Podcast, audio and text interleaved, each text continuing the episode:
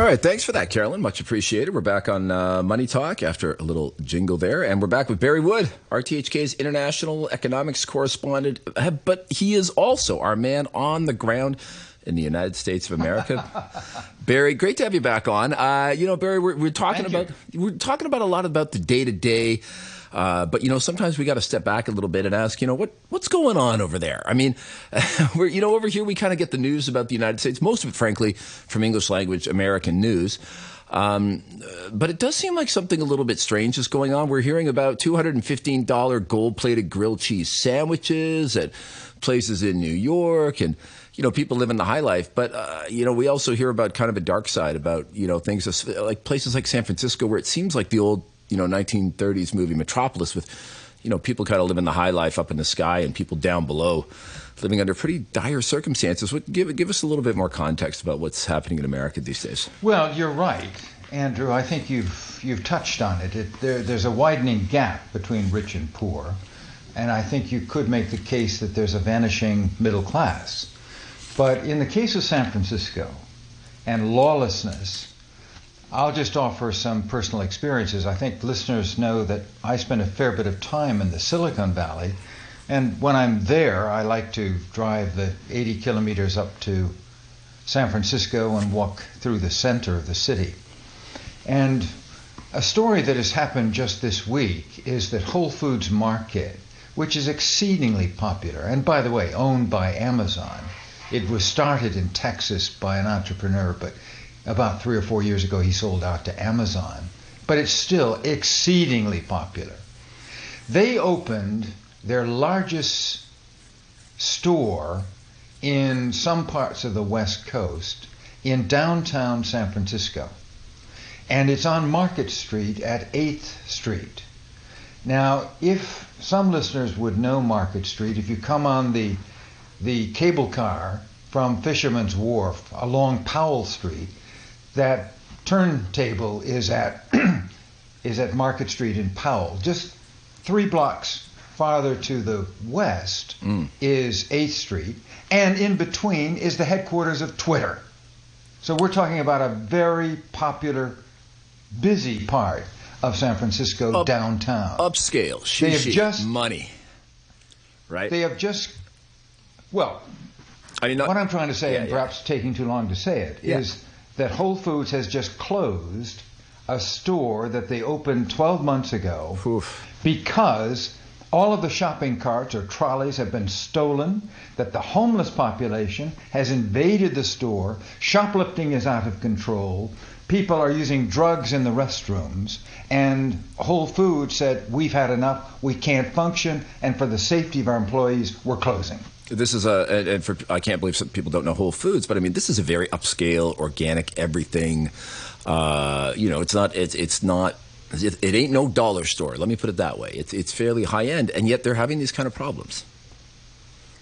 And it's not just Whole Foods. There was a situation in San Francisco not too far from that place at Union Square mm-hmm. where there was a jewelry store, and the man who had someone who was homeless, and, you know, we're talking about tens of thousands of people are living on the streets in San Francisco, using the streets as their toilets as well. And this man came out with a hose and was hosing off the, the sidewalk in front of his jewelry store, mm. but touched the woman who lived there. Well, what happened? He was arrested, not the woman who was touched by the, the water from his hose. Right. So there's something really weird, and this thing can be replicated in Portland, up in Oregon, mm-hmm. and in Seattle, which okay. is the home of Starbucks and, and Amazon, and certainly in Los Angeles, and increasingly even in San Diego near the Mexican border. So this is a huge problem, and it reflects a kind of lawlessness that no one knows what to do, Andrew, mm-hmm. about the homeless population. I mean, you know, yeah. we've reached the point in San Francisco where they don't arrest anyone if you've taken goods from a store of under one hundred dollars value. That means an invitation has gone to shoplifters that they know, and it, it's watched. It's watched by security guards and employees that if they take up to one hundred dollars, no police are going to come and arrest you. And and there doesn't seem to be any cultural uh, that there doesn't seem to be any cultural pushback on this, or is there? Not yet. I think it's coming. because the liberal policies that have uh, been at the core of these methods of saying we're going to go after white-collar crime and not go after the poor people at the bottom, but we have to figure out some remedy for the homeless problem. We can't take the contrast to China, or certainly to Hong Kong. Mm. This would never happen. No. You wouldn't have homeless people. They would be arrested or taken away or put somewhere else. We don't do that. Right. So, I mean, I don't want to make, I don't want to segue into a view from Canada, but I mean, Vancouver had a similar problem with uh, tent cities that they were there just this past week. They announced they were clearing them away, and it's it's been a major point of controversy. With you know, a lot of people are very upset about having these things, but on the other hand, a lot of people are saying, why don't we have proper public housing?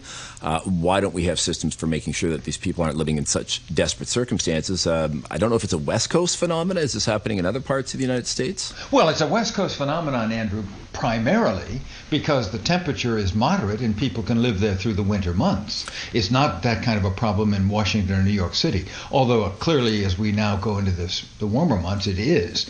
But yes, it is lawlessness and it is a failure. There's, there's a sense of saying these poor people need help. Well, they may be moved into some temporary housing, but they don't stay there. The statistics are, are, are, are demonstrative. They don't stay there. They don't want to live.